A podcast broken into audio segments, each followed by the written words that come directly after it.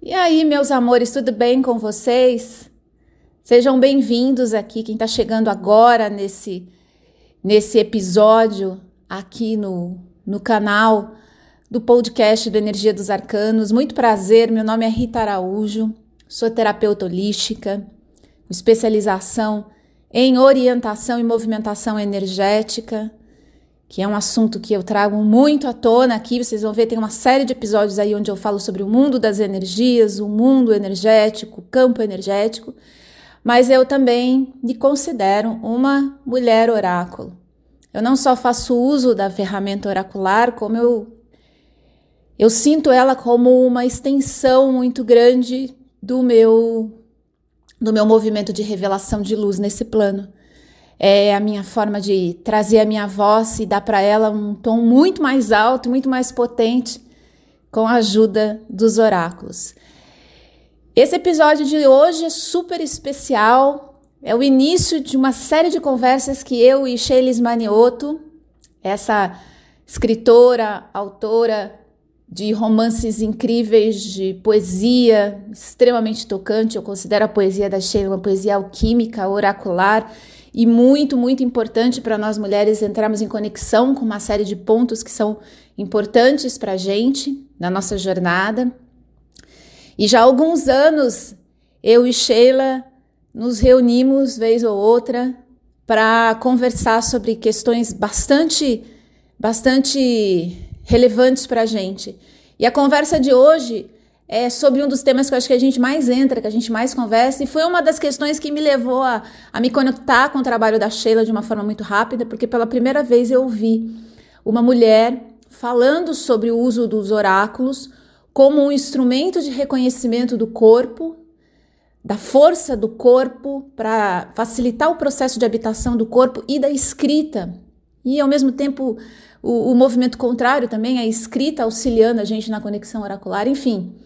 Foi um encontro que gerou uma amizade muito bonita, da qual sou muito, muito grata ao universo por ter trazido para dentro da minha vida, que me permitiu uma série de, de insights e a gente quer trazer isso para vocês aqui de alguma maneira.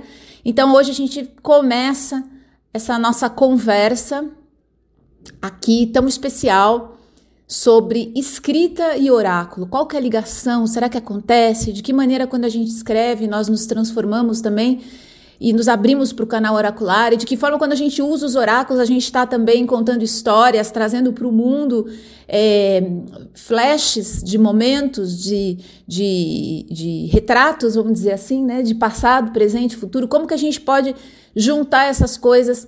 esses movimentos da escrita com os oráculos. Isso é uma conversa constante entre a gente que não tem fim. A gente não traz respostas aqui nesse episódio, mas acho que vocês vão gostar de acompanhar essa conversa principalmente se você tem paixão por algum desses temas ou pelos dois também, como a gente. Obrigada pela companhia, fiquem com a conversa e a gente volta trazendo mais episódios aqui para vocês.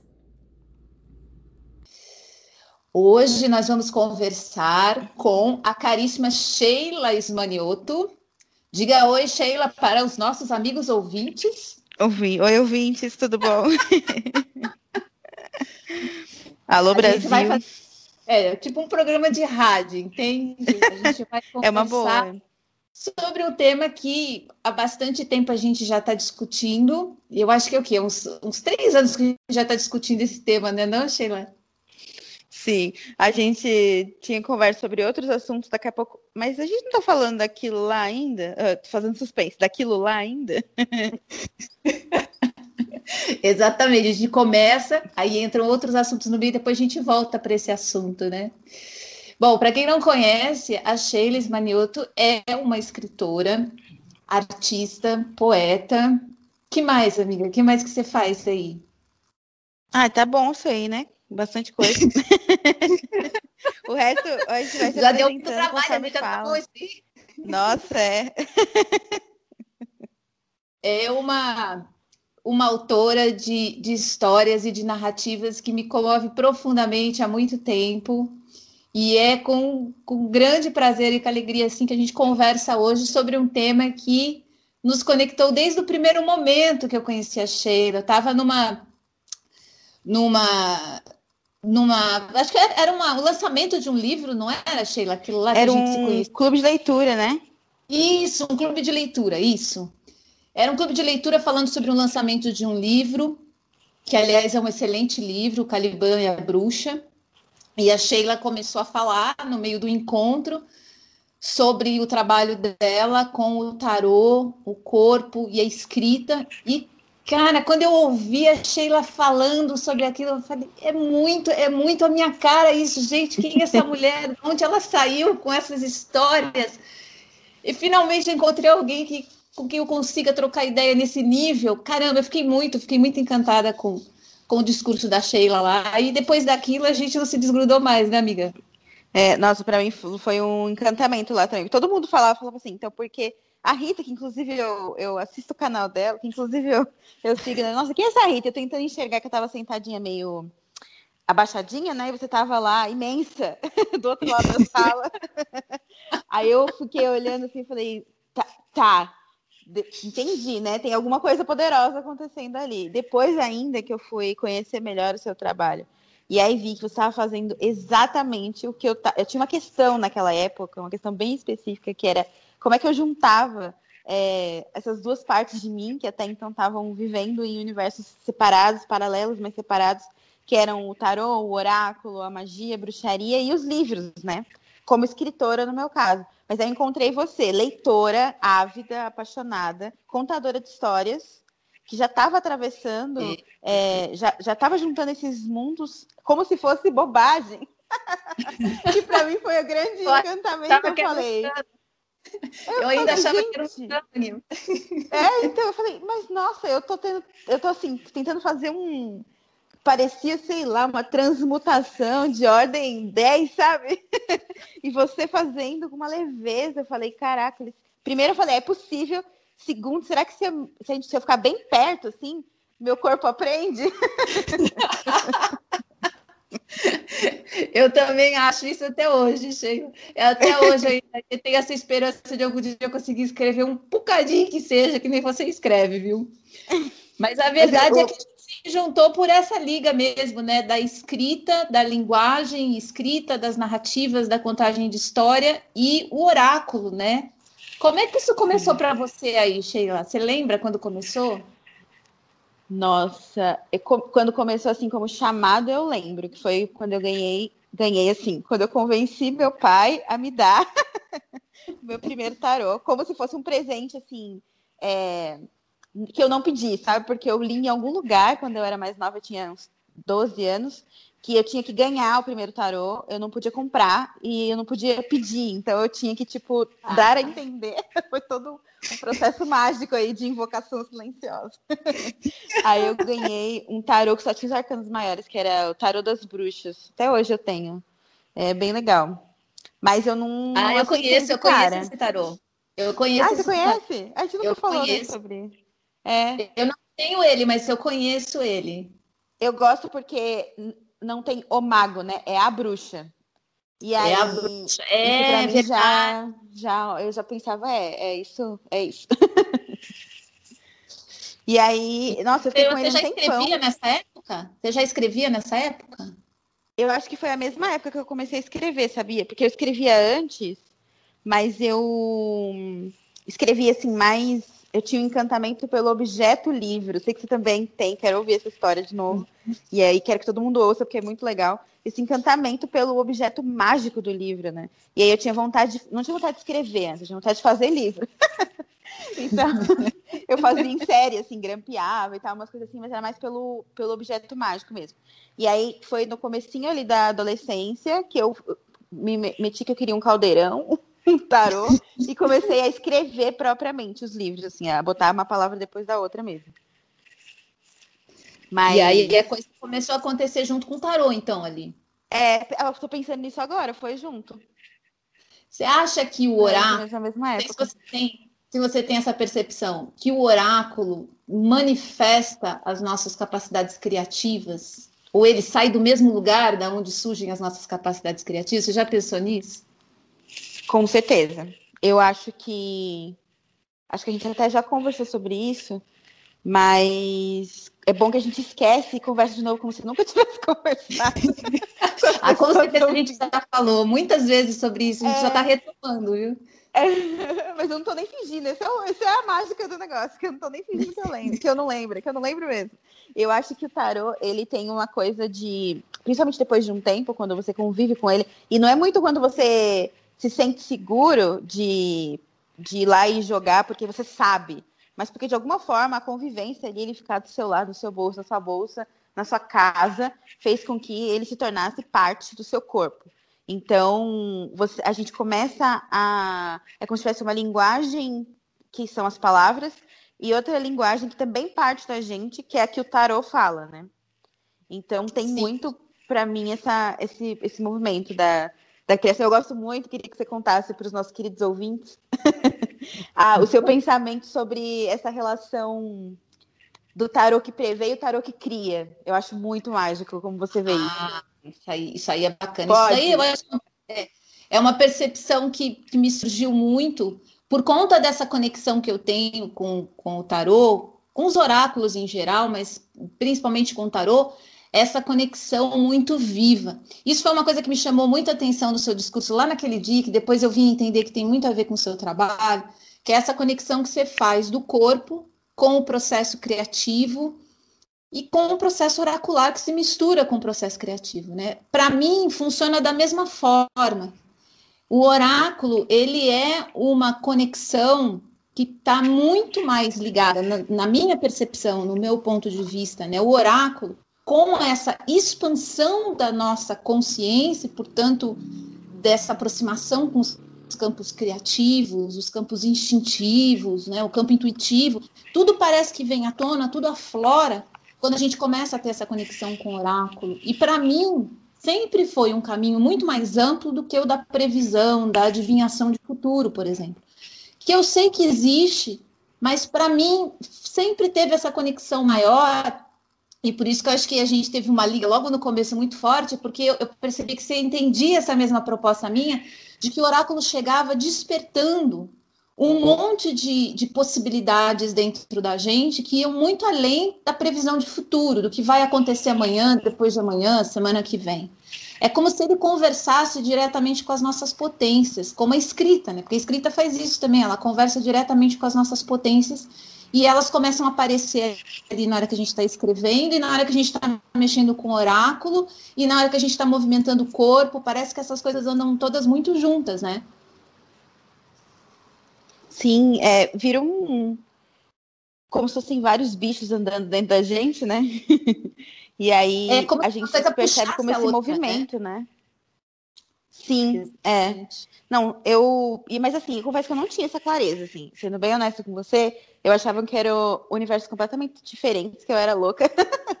que, eu tinha, que eu tava assim, viajando duas viagens diferentes, entendeu? Não porque não tinha uma semelhança, tinha, tinha essa semelhança, mas uh, é diferente você entender que tem pontos de apoio e você até argumentar isso, né? Você falar, ah, olha, os dois são contação de histórias, os dois são né? Tem imagens, os dois têm aspectos simbólicos, mas a outra coisa é viver isso é, como uma coisa só.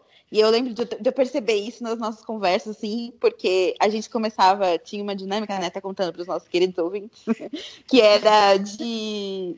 Era, era um momento bem orgânico, né? Mas assim, de, de troca de experiência. Eu trazendo a minha experiência é, que predominava na relação com a escrita, e você é, trazendo sua experiência predominando na relação com o oráculo, né? Mas as duas misturando Sim. tudo, mas sempre tinha essa coisa, né, de, de vir como se a gente fosse mensageiras, né, de reinos. Eu vinda do reino da escrita para te entregar a, a, uma carta é. e você vinda do reino do oráculo é. para me entregar uma sabe, carta. Você sabe, amiga, uma coisa que eu tô lembrando aqui, que eu era muito pequena quando eu comecei a ler carta. E, e esse exercício ele veio para mim da leitura dos livros, porque eu não sabia ler. Acho que eu tinha o quê? Uns 5, 6 anos, eu estava sendo alfabetizada ainda, e eu já pegava os gibis assim do meu irmão e sentava, eu lembro exatamente que eu sentava no sofá e começava a ver as gravuras e eu ficava inventando a história. E fazia um giro. É, já era fazia um giro no gibi. já era um giro ali. Mas eu lembro que eu ficava é, com o joelho no chão, é, na frente do sofá, virando o gibi, contando história.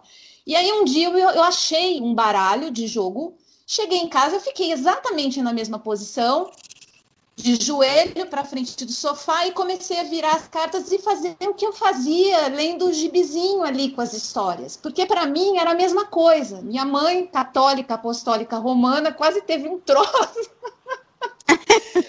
Quando chegou na sala e viu a filha com um monte de carta de baralho, lendo com o dedinho assim, apontando, aí aqui acontece isso, aqui acontece isso. Mas é interessante porque eu lembrei da posição do meu corpo, que estava exatamente no mesmo lugar quando eu estava lendo o livro, o gibi, e quando eu estava lendo as cartas. E eu acho que essa conexão Sim. é muito forte, porque a gente tem essa ligação da existência que passa pela contagem das histórias, seja pela escrita, pela leitura, e que vai para os oráculos e encontra um espaço muito amplo, porque as figurinhas, vamos dizer assim, do oráculo, elas abrem uma imensidão para a gente, né? e não tem como a gente não começar a despertar o criativo, o, o, o, o imaginário fantástico ali, né? Sim, total. E aí, nessas conversas que a gente teve, eu lembro da gente pegar e pensar assim, de cima você me fala, nossa, mas isso que eu tô falando é meio que você tá falando também, né? Tem uma coisa de. A gente tá falando, a gente não tá falando a mesma coisa, tipo, exatamente a mesma coisa. Não era parecida, era a mesma Exato. coisa, porque são universos e ao mesmo tempo, é, sei lá, tive a impressão de que eu tive que pegar esse arquivo que era a minha relação com a escrita e passar para minha relação com o tarot, não tudo, porque a relação com o tarot sempre foi muito imperativa, até vindo de um lugar, enfim, que não precisa ser entendido, mas que precisa rolar uma não sei, uma reapresentação, não sei o que aconteceu, mas com certeza o que, o que ajudou muito foi essa é, foi como era caminhar no mesmo espaço, né?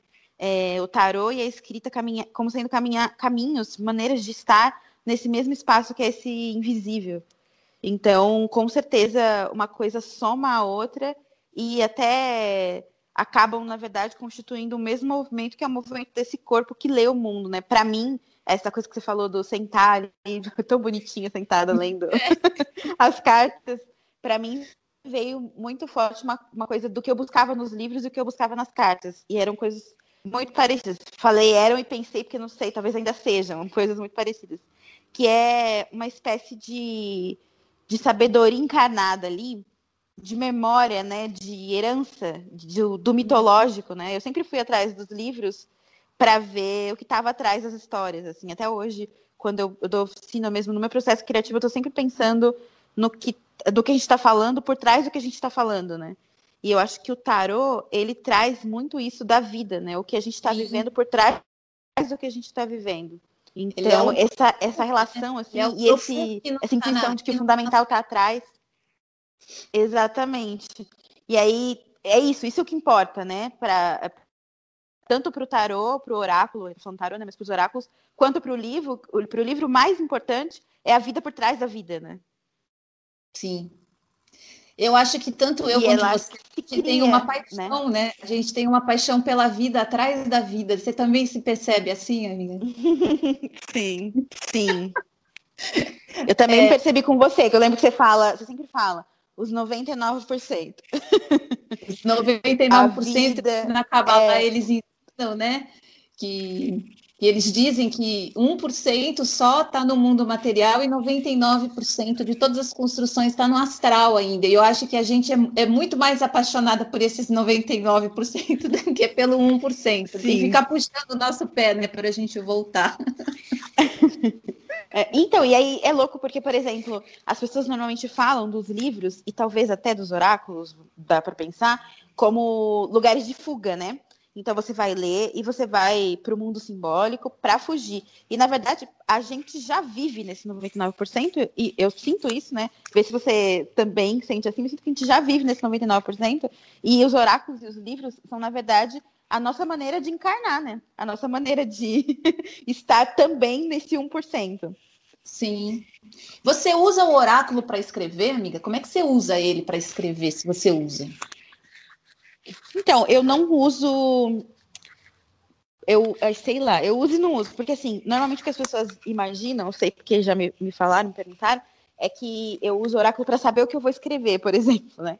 Então, Sim. que é essa visão do oráculo das como... personagens. Assim, é, exatamente. O que vai acontecer. É...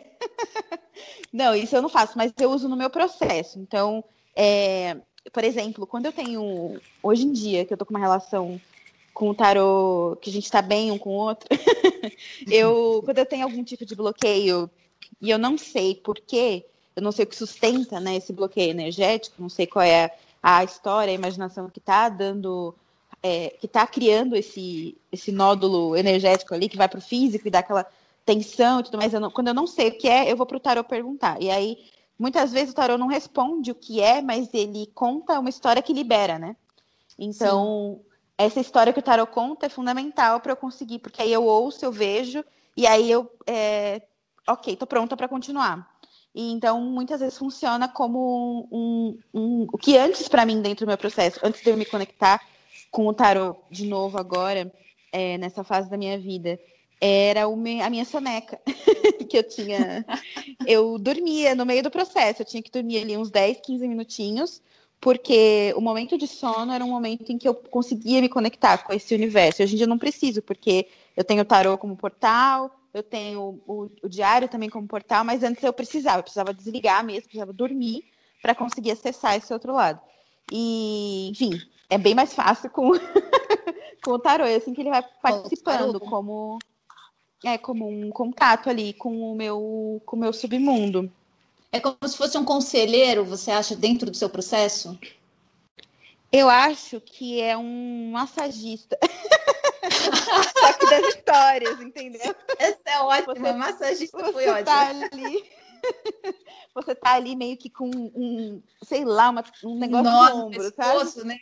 É, no pescoço você não sabe, não tá mexendo. E aí o lance é que quando, você tá, quando a gente tá escrevendo, parece que assim, tem um encanamento que ele é muito sutil. Parece não, né? É um encanamento muito sutil, que é, é da coluna ali, né? É a Kundalini subindo, a energia subindo. Se Sim. tiver um pequeno desajuste, já muda a vazão, né? E agora que eu tô me empoderei no meu processo é, e entendo que ele pode ser prazeroso, que ele pode ser pode significar liberdade, quando trava um pouquinho eu já sinto a diferença. Antes não, antes eu ficava um tempão bem travadona e eu achava que nem sabia o que estava acontecendo. Hoje em dia não, eu percebo assim, um pequeno o encanamento deu uma, uma desviadinha já e eu percebo no corpo. Então eu tô ali meio é, acontece alguma um, sei lá, tem um negócio. E aí eu vou pro tarô para tentar realinhar isso, né? E esse realinhar na conexão, a gente sabe, a conexão do corpo, o invisível, a imaginação, e pegando tudo pelas histórias, o tarô me traz de volta, digamos assim. Né? E às vezes também pela própria. Né? Sim, é, ele me reconecta. E às vezes é, não é nem a. Porque, por exemplo, às vezes eu jogo para outra pessoa e ele me reconecta. Então, tem o objeto também, né? Não só a história que ele conta, o objeto também. E às vezes não, às vezes é o que ele diz. E às vezes eu nem preciso jogar. A própria sabedoria do tarô, não sei se você sente assim, mas é como se fosse um, um livro infinito, né? No sentido de, de que a gente pode recorrer a ele, que ele parece que não, não acaba, mas que ao mesmo tempo tem algo que é dele ali, que tem algo que é nosso, ok. Mas tem um, uma condução é, não sei, de uma sabedoria, de um, de um arquivo mesmo, mitológico, ancestral, que parece que mora. É, o arquetípico, né? Tarô, é, tá conversando com a gente, né? E é, essa, como uma sinto... sabedoria arquetípica mesmo, né? Exatamente, eu sinto, eu sinto, hoje eu tenho uma visão, assim, é engraçado que você está falando, se você vai no, você vai executando o seu processo de escrita e quando trava o tarô te ajuda a desenrolar. Eu acho que eu tenho um movimento contrário, porque como eu trabalho com os oráculos, a escrita me ajuda. É claro que não, não no nível muito profundo. Você sabe que eu tenho bastante resistência também com a escrita nesse sentido, porque acho que ela é muito mais reveladora do que as cartas, no meu caso, porque é o meu oráculo a escrita. Não, quer dizer, o oráculo continua sendo o meu oráculo, mas você entende que o meu oráculo como eu trabalho com oráculo o dia inteiro, para eu entrar em conexão com o meu oráculo, eu entro através da escrita, às vezes, através de, de alguma atividade que acaba me puxando para esse lugar, aonde eu não preciso necessariamente das cartas ou de algum símbolo é, material oracular, mas eu sei que eu estou dentro do canal oracular. Será que deu para entender isso? Com certeza, com certeza. Porque para mim é o contrário, a gente sempre chega nessa situação, né? é, exatamente. É, para mim, a escrita acaba funcionando, porque quando eu começo a escrever, eu entro em conexão com essa sabedoria arquetípica do tarot que já está viva em mim. Só que às vezes ela, ao invés de escolher uma carta, embaralhar e tirar uma carta, eu sento para escrever e eu olho e falo, putz, isso aqui é, sei lá, é o trem de espadas. Isso aqui é um uhum. quadro que é o nove de paus, está aqui. Isso aqui é o mago, isso aqui é a sacerdotisa. Eu vou lendo, eu falo assim, isso aqui está relacionado com. Mas eu acho que é porque eu já vivo essa mistura de uma forma muito intensa. Então a escrita, para mim, Quer dizer, eu não sei se é só para mim, é isso até que a gente ia discutir, né? Seria escrita uma forma de manifestação oracular? Você acha isso, amiga?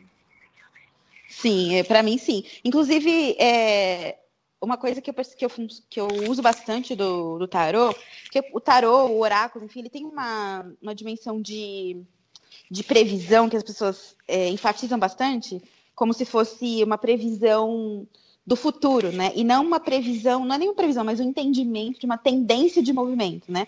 Que é o movimento Sim. arquetípico, que é como a gente se transforma. Então, se a gente está, a nossa tendência é ir no movimento lá de paus, do AIS de paus até o 10 de paus, quando a gente está falando de ação, criatividade, enfim. Então, tem uma tendência de movimento, né?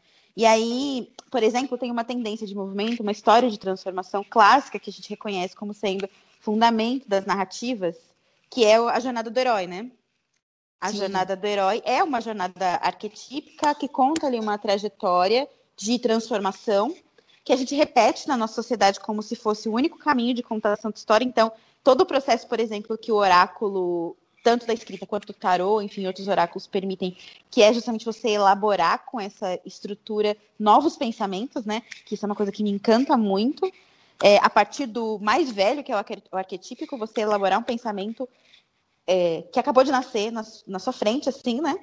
E aí, uhum. esse. Eu gosto de pensar a escrita é, a partir não da jornada do herói, mas das jornadas internas do tarô, sabe? Porque Sim. a escrita também tem um desafio que é, que é parecido com o do oráculo, que é captar a atenção, é, a, a atenção no sentido da vida né, da pessoa que está diante da gente, o leitor, ou o consulente, e a gente vai. É, ele, diante, ele precisa, de alguma forma, se conectar para que ele perceba que ele tem, para que ele tome consciência, se conecte também ao se conectar com a gente, ao se conectar com o livro, que ele é esse atravessamento, que o livro é e que o oráculo é, né? Então, Sim. tem movimentos que são muito, muito, muito o mesmo, eu dizer parecidos, mas é, é o mesmo, mesmo, né? Eu acho. É o mesmo. É, eu sinto É, isso para mim é uma coisa que pega muito, e, e, a, e, a, Sheila sabe disso, porque ela me acompanha, porque a questão de escrever uma história com começo, meio e fim, e eu não sei se, agora você falando, eu fiquei pensando se isso não está relacionado com o uso que eu faço dos oráculos, que busca só um momento, né? E como que isso hum. viraria uma história com começo, meio e fim, na hora que eu sento e uso a escrita como movimento oracular também, né? Isso pode estar relacionado Sim. com a dificuldade, no caso, né, de escrever uma história com começo, meio e fim. Mas é muito comum as pessoas não terem coragem de escrever histórias do começo ao fim, não é, Sheila? Sim, com certeza. É, eu... Não é não ter coragem, né? Porque eu não quero entrar no seu caso. vivo, né? Todo mundo não, mas eu acho que todo mundo tem esse mas, receio. Assim, assim como tem receio também do tarô, quando ele fala dos momentos, né? Eu acho que é um medo muito Sim. parecido. Né? É, sim, não, total. Porque tem um. Na verdade, a gente fala, estamos falando de oráculo, estamos falando da escrita, mas a gente está falando dessa outra dimensão do que é ser humano, né? E dessa dimensão que é o desconhecido, querendo ou não, né? Então, é um super desafio e demanda, tem um tempo ali, né, de, de amadurecimento das coisas que é, que é fundamental para os dois, né? Porque essa coisa, assim, por exemplo, eu acho que se expressa na escrita e no, no oráculo também, da pessoa que acha que quando ela entender, ela vai conseguir fazer. E não passa pelo entendimento, né? Passa por uma incorporação. Então, Exatamente. é um outro processo, assim. E é, é, mas você falou agora um negócio que eu acho que é bem. Eu não tinha pensado nisso, pode ser. Porque, por exemplo, quando eu vou pro, pro tarô, você falou, ah, eu, eu pego uma carta e eu vejo esse momento, né? E eu percebo que eu já vou pro tarô pensando nesse movimento e talvez seja é, herança desse, dessa maneira de, de estar no mundo, primeiro pela narrativa e, e o tarô entrando, né, com, nesse movimento. Então, primeiro pela a, com a escrita sendo meu principal corpo, digamos assim, né? Então eu, eu realmente vou pro, pro tarô pensando no que acontece entre uma carta e outra, né? E... É engraçado, porque isso muda completamente a maneira como a gente está lidando com o oráculo, né? Uhum. Muito. Eu acabei de. Você falou, é, A gente já está tendo vários insights aqui, daqui a pouco vocês vão ver gente... como é que rolam as conversas entre eu e Sheila. A gente começa a conversar, no final a gente nem consegue se despedir direito. Porque a cabeça está fervendo, tá? Milhões de ideias novas. Não tem nem ideia do que de hoje começou, né? Quem era, quem eu era quando eu comecei essa conversa.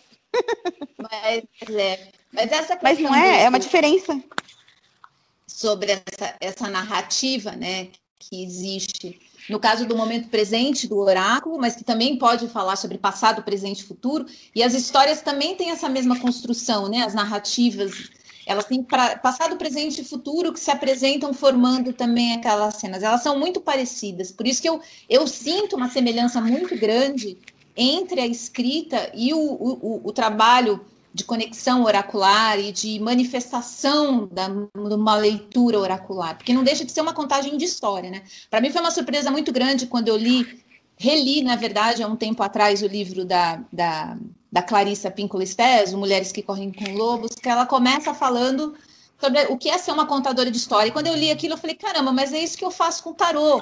É exatamente Sim. a mesma coisa que eu faço, só que eu não sou contadora de história. Eu tive que parar e reavaliar. Eu falei, não, eu sou sim. Mas você é, é, exatamente. Quando você está lendo uma janela que o oráculo abre, né, de possibilidades para uma leitura, você está contando história, você está partindo de um princípio, né, de, de, de que, que aquela carta sugere, e você está contando várias histórias. E então existe essa semelhança muito grande entre o oráculo e a escrita que permite, e aí eu acho que é uma, um tema interessante para a gente entrar aqui, amiga, que eu sempre penso muito nisso. O quanto, quando a gente está contando as histórias, sejam elas as que o oráculo traz ou que a criação na escrita traz, e nós estamos mexendo alquimicamente com o mundo. Você já pensou nisso, amiga? Ó, a bomba, ó, assunto bomba. com certeza. Aquelas. Não, assim. Com certeza, é isso. Eu penso, é, não, se não for assim, né, a gente nem joga, né? A, a gente nem.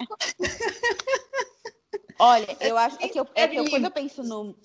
É, exatamente. É, quando eu penso no, no mundo, eu penso partindo do corpo, né? Tipo, então, quando eu falo, ah, mexe no corpo, para mim é isso, é mexe no mundo, porque o mundo é a nossa conexão, né, com o corpo material. Eu tenho a impressão de que de que a, a leitura é, é a transformação também, com certeza. E não é só, você sabe disso, não é uma coisa que é loucura nossa. As pessoas que têm a, a, que fazem alguma leitura, né? Para quem a gente faz alguma leitura, também tem essa percepção, né? De que alguma coisa mudou só daquilo ser visto, né? Porque é um enxergar, né, mesmo, que, né? que transforma forma. É como as histórias nos livros. Você tem essa sensação também quando você conta uma história num livro que você está cumprindo um movimento é, de manifestação de alguma forma, alquímico mesmo? Com certeza. É não, mas isso, a parte do livro, assim, o tarô eu tive minha dúvida já, e aí eu tive que fiz esse processo que você acompanhou. De falar, não, com certeza, sim. Agora, os livros eu só escrevo por isso. Porque, assim, é um trabalho. Essa sensação. É.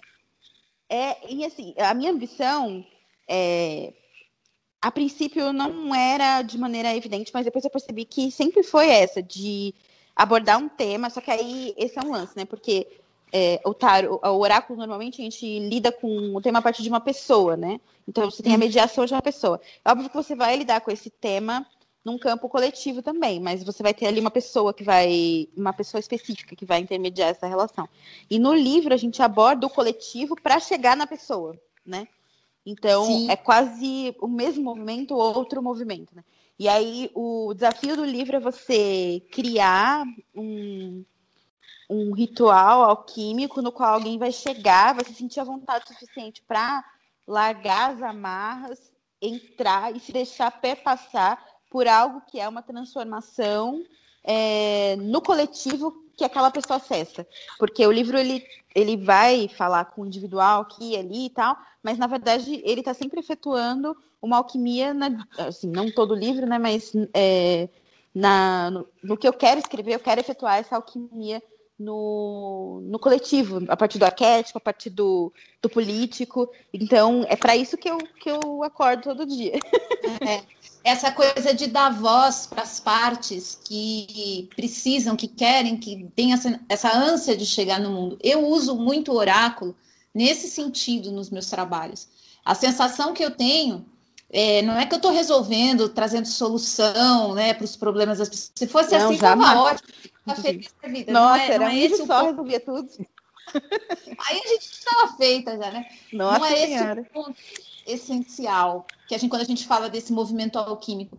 É essa voz que a gente abre para essas janelas que estão, de alguma forma, querendo chegar ao mundo, e por razões que, das mais variadas, seja num processo individual ou coletivo, aquilo não, aquilo depende desse movimento, não só do nosso movimento, mas de muitos outros que podem se manifestar também, mas depende desse movimento para ganhar, como se fosse uma existência, né? As histórias têm muito isso, né? Essa necessidade de existir, né? Sim.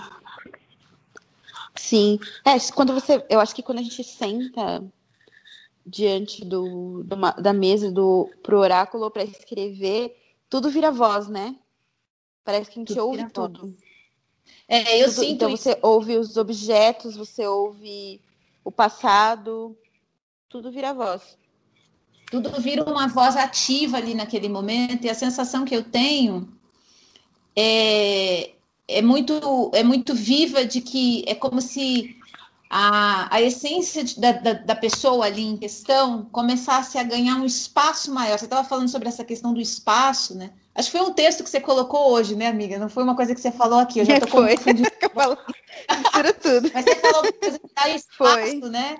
E é exatamente essa sensação que eu tenho, às vezes, quando eu, quando eu viro uma carta e eu começo a falar sobre aquela carta, é como se eu estivesse abrindo um espaço para a energia dançar. E a partir daquele ponto, a pessoa que está no outro lugar, ela vai, ela vai desenvolver os potenciais dela, talvez, que de um outro lugar. E eu acho que os livros também é isso, né? Também carrega isso, carrega. Ou será que é uma fantasia? E a massagem nossa... também, como eu tinha dito. é, abrir espaço. Não, eu acho que é, eu acho que é o pensando assim, no porquê que as histórias existem mesmo, né? No, na, na existência, assim, mesmo na, na lógica científica, pra, qual o sentido da gente contar histórias? Né? É para remexer é, a memória, né? Uma memória individual, uma memória coletiva, ou mesmo a coletiva pelo individual, enfim, como está conectado. Enfim, isso é para outro, outro encontro, a gente conversar como isso se relaciona. Mas tem essa, essa parte da gente que a gente divide com, com o mundo tem essa parte da gente que a gente não vê, essa parte da gente que, que a gente que governa, né, que vem para a superfície como instinto, às vezes como intuição, e que não é o centro da nossa da existência como a gente entende, mas que que cria tudo que a gente é, né? Então, é, eu acho que e aí falando de um outro tema, né, que é o lance da literatura escrita por mulheres, e o quanto as mulheres escrevem desse lugar que remexe às estruturas mais profundas, assim como o oráculo. Eu sinto muita diferença quando eu estou lendo livros escritos por mulheres, que me dá a impressão que elas têm essa. É, não, não que os homens também não tenham, mas eu acho que acontece num nível muito mais alquímico, aí voltando ao uso dessa palavra, a literatura escrita por mulheres, que parece que ela tem essa intenção também de remexer aquelas estruturas que estão presas, que estão amarradas. E é um pouco a função do oráculo também. Sim. Né?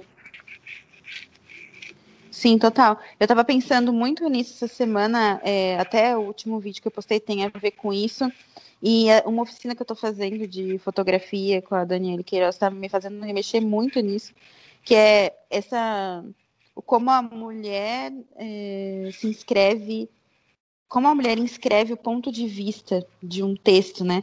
Quando a gente vai falar dos pontos de vista clássicos, a gente pensa sempre no aquele narrador que está fora da cena, aquele narrador que está dentro da cena, aquele narrador que está dentro do personagem. E aí, quando a gente está falando de escrita de mulheres, especialmente contemporâneas, esse estar dentro do personagem tem mil camadas. Então, tem estar dentro da consciência, dentro do corpo, dentro do corpo arquetípico, dentro, sabe? Isso vai, é. vai muito fundo, né? Onde e aí remexendo fundo, remexe todas as outras estruturas, né? Quanto mais fundo a gente chega, onde a gente consegue remexer tanto com o oráculo quanto com o texto, mais reverbera nas camadas é, adiante, né? Então, uhum. chega ao ponto, né, que na verdade é uma coisa que eu, que eu tenho ouvido cada vez mais, que fica difícil depois ler é, as literaturas que não remexem. É, eu sinto hoje uma tremenda dificuldade de, de ficar muito tempo presa num, numa história que eu sinto que está me trazendo informações, conhecimentos, mas não está tocando nesse ponto. Mas acho que é por causa desse exercício constante que eu já tenho mesmo de de estar tá sempre nesse nesse remeleixo aí, né? Tá sempre procurando esse lugar de, de expansão da consciência, do movimento das potências que estão adormecidas. E eu busco muito isso na literatura também, de alguma forma. E, e eu acho, assim, isso aí já é uma opinião pessoal mesmo, de, de alguém que, que, que percebeu muito grande essa diferença na literatura escrita por mulheres, sem dúvida, porque acho que tem essa função ainda mais oracular nesse sentido, né? Se a gente pensar no oracular nesse aspecto de remexer as estruturas mesmo, de provocar, de se funcionar como uma provocação nesse aspecto, e não só como uma visão de previsão de futuro, né? Sim, é uma previsão de passado, né? que tem uma coisa passado, muito, exatamente. muito doida. É, que vocês se preocupam tanto com o futuro, a gente ainda nem viu o passado ainda. Exatamente, né? exatamente. É, um... é interessante mesmo... porque a gente a, a, gente tenta escapar muitas vezes dessa questão da previsão de futuro do oráculo, mas é um movimento que está muito forte, está né? tá dentro do, do, do, do, mitológico mesmo da, da, da, sociedade, dessa função do oráculo como aquilo que vai ajudar a gente a evitar que coisas erradas aconteçam, né? E, na verdade, essa é uma, é uma, uma porção que está relacionada com o exercício de desenvolvimento pessoal. Eu, pelo menos, acho isso. Se tem uma chance da gente cometer menos erros no futuro, é a gente mergulhar na gente nesse momento e nas experiências que a gente teve de um olhar cada vez mais amplo, né? E eu acho que a literatura também tem um pouco essa função, né? Sim, total. Eu acho que tem, eu acho que, inclusive foi você que me deu essa imagem que eu adoro usar para pensar isso, que é o da mosca no, no, na beira do copo. a gente tem um ciclo, ah, né? Sim, a gente é, repete é, coletivamente. O Lama fala é. isso, né, no budismo. Sim, e, e, a gente tem isso no, no individual, a gente tem isso no coletivo, que é essa vivência de ciclos repetitivos, né? E esses ciclos repetitivos históricos, no sentido mais amplo, kármicos, no sentido é, de como isso atravessa também a nossa existência, no, no hábito, na rotina individual, mesmo nos ciclos religiosos, né, dos nossos gestos, das nossas escolhas, das nossas sinapses, de como a gente pensa, de como a gente responde. E aí, essa saber reconhecer esse movimento e ganhar liberdade dentro desse movimento, ganhar liberdade dentro das possibilidades, né, dessa, dessas, desses caminhos, né, porque é como um, um, o processo alquímico das histórias é um processo de uma matéria que é a matéria das histórias, a matéria do subconsciente, como, por exemplo, as plantas têm a sua, a sua tendência de crescimento, né, desde a semente, a gente tem uma tendência de desenvolvimento desde de a semente também, só que no campo da história e do subconsciente e tudo mais. E aí entender esse processo para poder ganhar liberdade dentro dele e não ser não ser dominada por ele, né, no sentido Sim. no sentido de permanecer fazendo os mesmos ciclos, né? Errar novos erros, como diz Sim. o Beckett. É, de um outro lugar, né? Que seja de um outro lugar. Agora, é, esse exercício da escrita que você sugere tanto nos seus trabalhos, da escrita diária, né? Assim como eu sugiro muito quando eu, quando eu dou o curso oracular, da conexão diária com as cartas, para poder ter essa abertura. É, essa escrita diária você acha que ela ajuda a gente no processo, nesse processo alquímico de conexão de, de, com lugares mais profundos? Porque às vezes eu tenho a sensação que parece que eu escrevo todo dia a mesma história, só de lugares diferentes. Assim. É exatamente isso que a gente está falando. Já é um processo alquímico, né? Sim, com certeza. É, a gente vive as mesmas histórias, né? O, vamos pensar aqui que a personalidade mesmo, isso fica evidente até nos jogos, né? De quando a gente vai fazer o jogo de tarô, as, algumas cartas se repetem para algumas pessoas. Aí você fala, nossa, sai essa carta desse tarô. E aí você muda de pessoa, muda completamente o jogo de cartas. Então, tem um. A gente é repetição de algumas histórias, né? Ah, eu acho uhum. que a uhum. gente vai repetir no dia a dia, a gente vai repetir os mesmos temas, a gente vai andar dentro desses temas. A questão é que cada história tem profundidade, né? Então você pode viver o mago, a maga, a bruxa, é, em vários níveis. Você pode viver tanto como uma dificuldade de começar efetivamente, como ah, tem tudo, mas não consegue ir para o próximo passo, como começar efetivamente, a força do começo, tudo à disposição, as mil possibilidades. Você pode viver como gesto mágico, atravessamento pela potência do todo. Você pode viver em vários níveis, né? Em vários e, níveis diferentes. Em vários níveis. Então, eu acho que a gente caminha não. É, a gente caminha de um. Tem um movimento que é um movimento de uma carta para outra, e tem um movimento que é um movimento dentro da carta, né? Eu, sinceramente, amiga, não acredito que a gente varie tanto assim em temas dentro da nossa vida. Acho que a gente tem uns, alguns temas que vão marcar, inclusive, essa é a, a matéria né, do, do mapa astral. As mesmas uhum. histórias que a gente repete. Mas a gente consegue ir é, aprofundando nessas histórias até a vivência delas no estado mais, mais sutil ali, é, num ponto em que elas se mergem com a gente, deixam de ser algo que nos separa da gente, passa a ser aquilo que nos faz voltar para casa, né? Sim, esse aprofundamento e essa visão é mais ou menos o processo que a gente vive quando a gente está trabalhando com as nossas dores internas, com as marcas. A gente vai repassar pela mesma história diversas vezes, de pontos uhum. diferentes, né? E a gente vai recontar. Re... Eu não gosto muito dessa palavra ressignificar, mas acho que a gente vai conseguir observar as vivências de lugares diferentes, né? E o oráculo fala muito disso. Acho que a escrita também nos coloca nesse, nesse movimento. Pelo menos a experiência que eu tenho aqui de escrever todo dia é que é como se fosse realmente essa mudança de, de ponto de vista, às vezes, né? De perspectiva, de referência, né? Sim, e é uma coisa meio vocabular, né? Pensar que é uma coisa que sempre me encanta, que a gente usa as mesmas palavras para fazer uma declaração de amor e para fazer uma declaração de imposto de renda. São as mesmas palavras é, praticamente. É louco, né? Isso é muito maluco. É muito né? louco. E as cartas também. A gente tem, é, pensando nas cartas como vocabulário, a gente tem possibilidades de vida tão diferentes quanto uma carta de amor é diferente de uma declaração de imposto de renda. Então, é, mas e aí tem como isso vai se mover dentro da gente. Então, às vezes predomina um, na hora, outra hora predomina outro, e isso já muda completamente é, um pequeno ajuste, né? Você mudar sua visão ali, alguns graus já transforma como a gente vê tudo, como a gente se vê, e é, são possibilidades infinitas, né, a partir dessas sutilezas, assim. Então, a escrita diária, assim como a, as práticas diárias, por exemplo, de yoga, de meditação, né, essas práticas contemplativas, porque a escrita é né, uma prática meditativa contemplativa, ela vai chamar a gente para olhar a mesma coisa, né? E se a gente não olha, a gente nem percebe que essa coisa pode parecer que está igual, mas ela é tá completamente diferente de ontem. Então, é o motivo, a, a imagem né, do, do é o mesmo e é outro, né?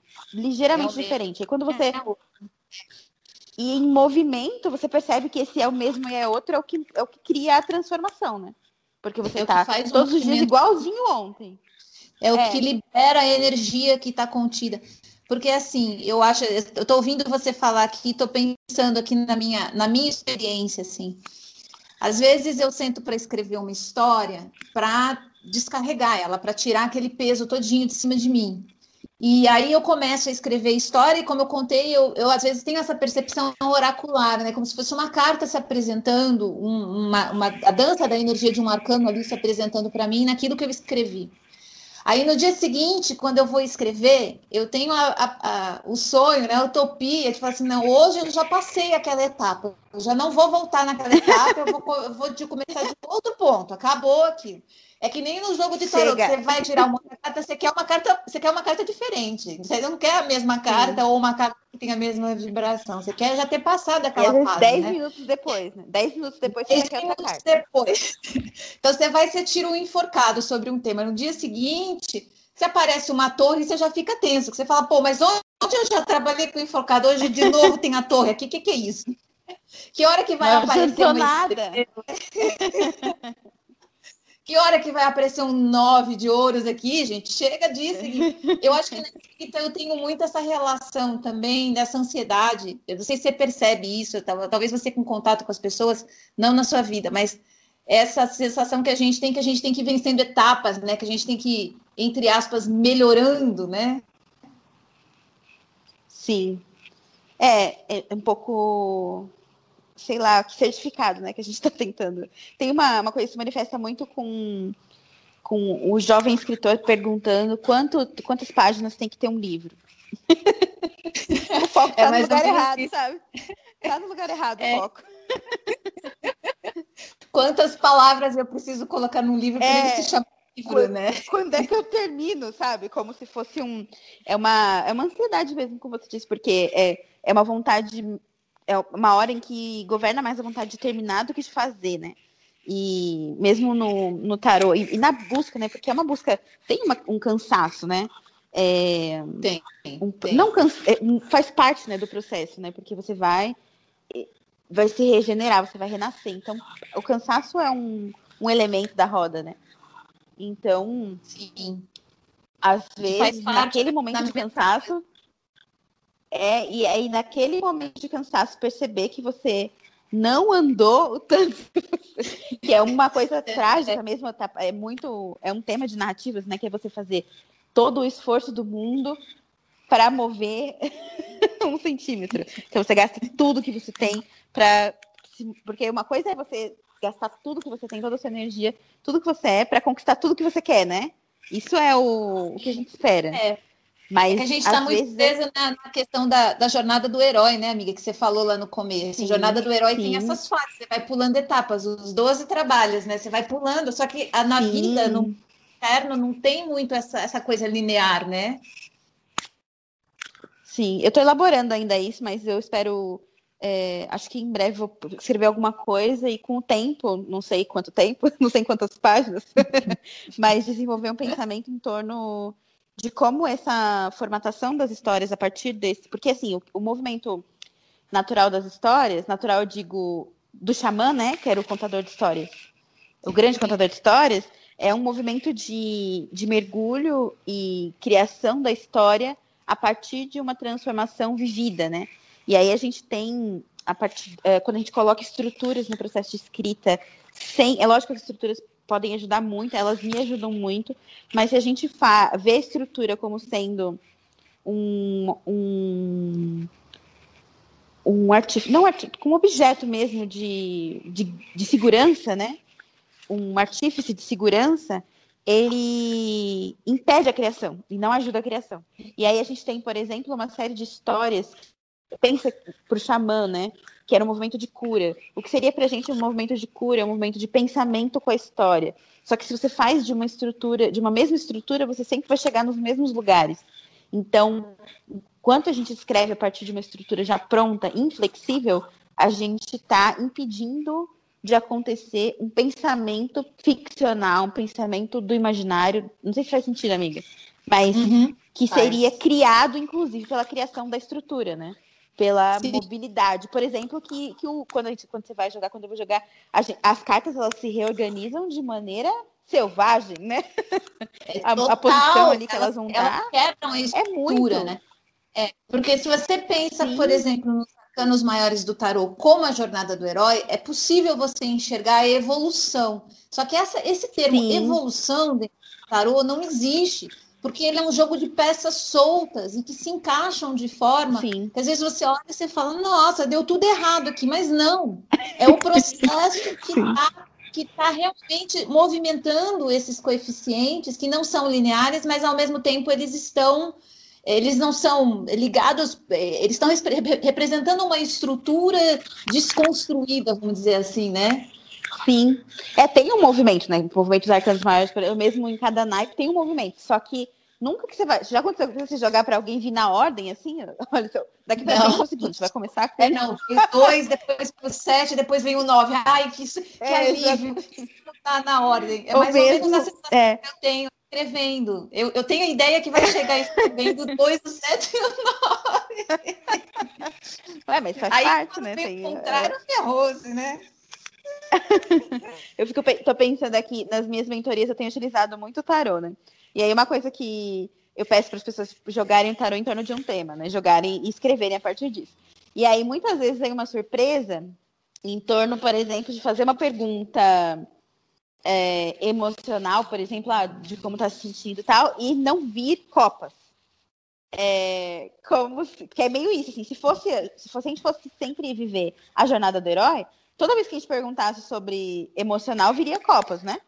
E toda vez que a gente Sim. perguntasse sobre pensamento, viria espadas. E, e, a jornada principal viria. Então, tipo, seria sempre correspondente, né? Então, seria sempre previsível, né? E... Clichê, ia ser o clichê, clichê. da literatura. Exatamente. Exatamente. E agora eu quero ver você viver perguntando lá como é que você se sente e vir 10 de paus. Aí você vai falar, não, é um cinto que é outro cinto, mas é cinto. A vida é mais complexa, né? É, São. É muito engraçado porque todas as nossas as nossas dificuldades, as mesmas dificuldades que a gente tem na vida se manifestam nesses processos sutis, né? Tanto o oracular quanto da escrita. Eles se apresentam da mesma forma, né? A gente nessa busca por essa construção linear, certinha, bonitinha, Sim. totalmente encaixada, que não, não deixa dúvidas para a gente, né? É que eu acho que essa é, é da onde o pensamento arquetípico é tão rico, porque você, tá, você tem uma questão, ela vai atravessar todos os elementos da sua vida. Então, você pode fazer o movimento tanto de ir para o movimento arquetípico para entender ali uma espécie de origem, de portal, né, de onde todas as manifestações da sua vida estão aparecendo, e ao mesmo tempo ir para as manifestações na sua vida para entender melhor o portal, né? Assim que você faz essa conexão, que eu acho que é o que o, o oráculo ajuda a fazer. Então, na hora que eu tenho uma questão criativa, na hora que eu conecto essa questão criativa com o campo da roda da fortuna, então, é, eu tenho um, uma dança acontecendo entre os acontecimentos, é.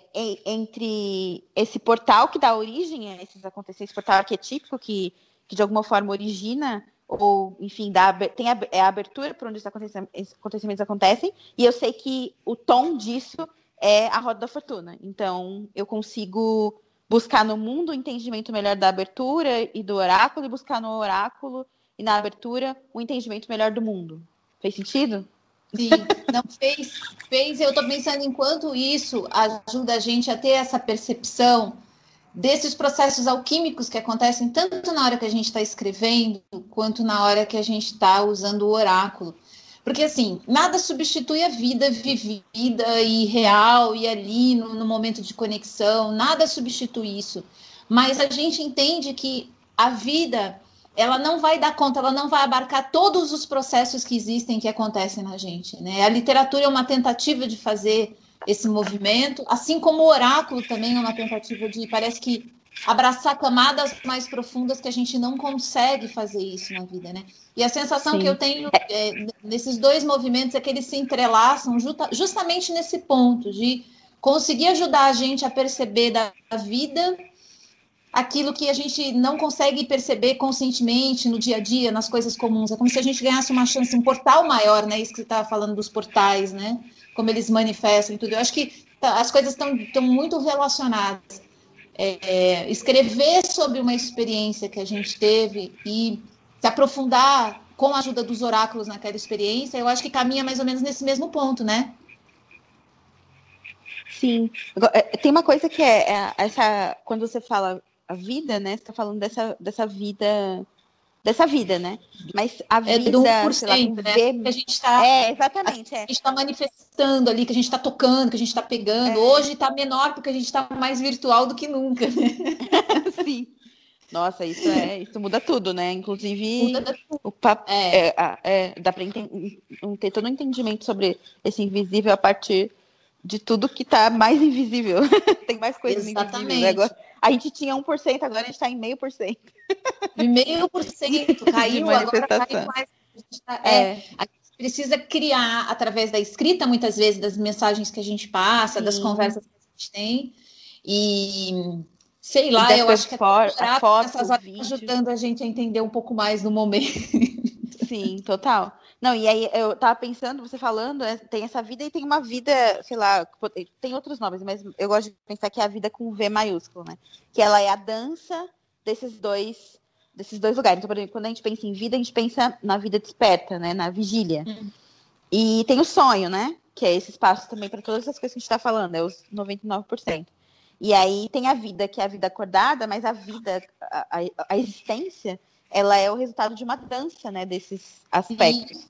Então, é ver essa, esse processo alquímico, com certeza, é isso que a gente vê quando a gente é, percebe que essas duas dimensões são a vida e são que o, tudo que a gente está vendo manifesta sendo criado lá, né? Não é independente, né? Não é um tempo à toa do nosso sistema, não é, não é um. A gente não é desconectado. Né? né? A gente está inventando uma moda para uma coisa que na realidade é aquilo, mas é que a vida ela é muito mais, é isso que você falou, essa vida com V maiúsculo.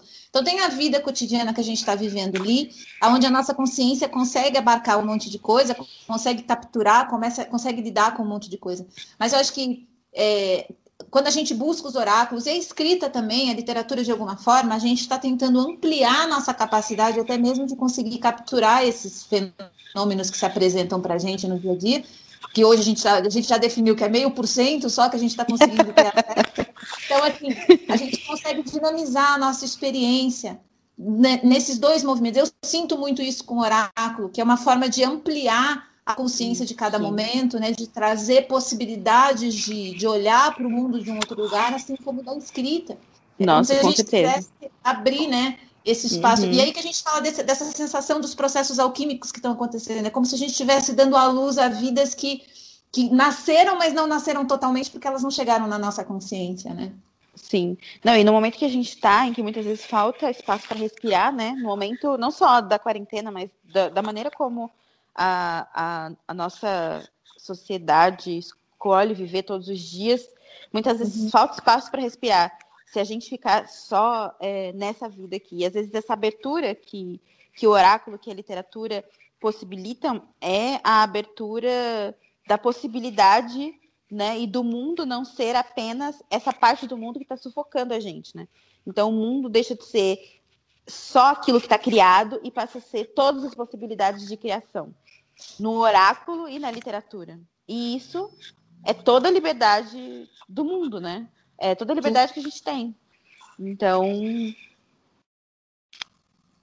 Interessantíssima, amiga. Olha, e a gente nem entrou na questão do corpo, que eu gostaria muito de ter entrado. A, gente que... a gente vai ter que voltar para falar do corpo no meio dessa história da escrita e do oráculo, porque, assim, eu acho Sim. que essa é uma temática que você domina de um jeito único e que Não, a gente tem uma conversa, só para para gerar ansiedade, tem uma conversa que a gente já ensaiou e que assim, eu tô doida para fazer. Eu só não sei se eu tô preparada ainda porque vai ser vai ser doido, que é a da, do, da energia erótica, né, nesse processo. Nossa. A energia erótica no processo do oráculo. Sexualidade oráculo escrita. Pronto, a gente já arrebenta Sim, é isso. Porque esse é o tema do mexer. próximo congresso. É. é o próximo congresso. Congresso, é. Congresso de três dias.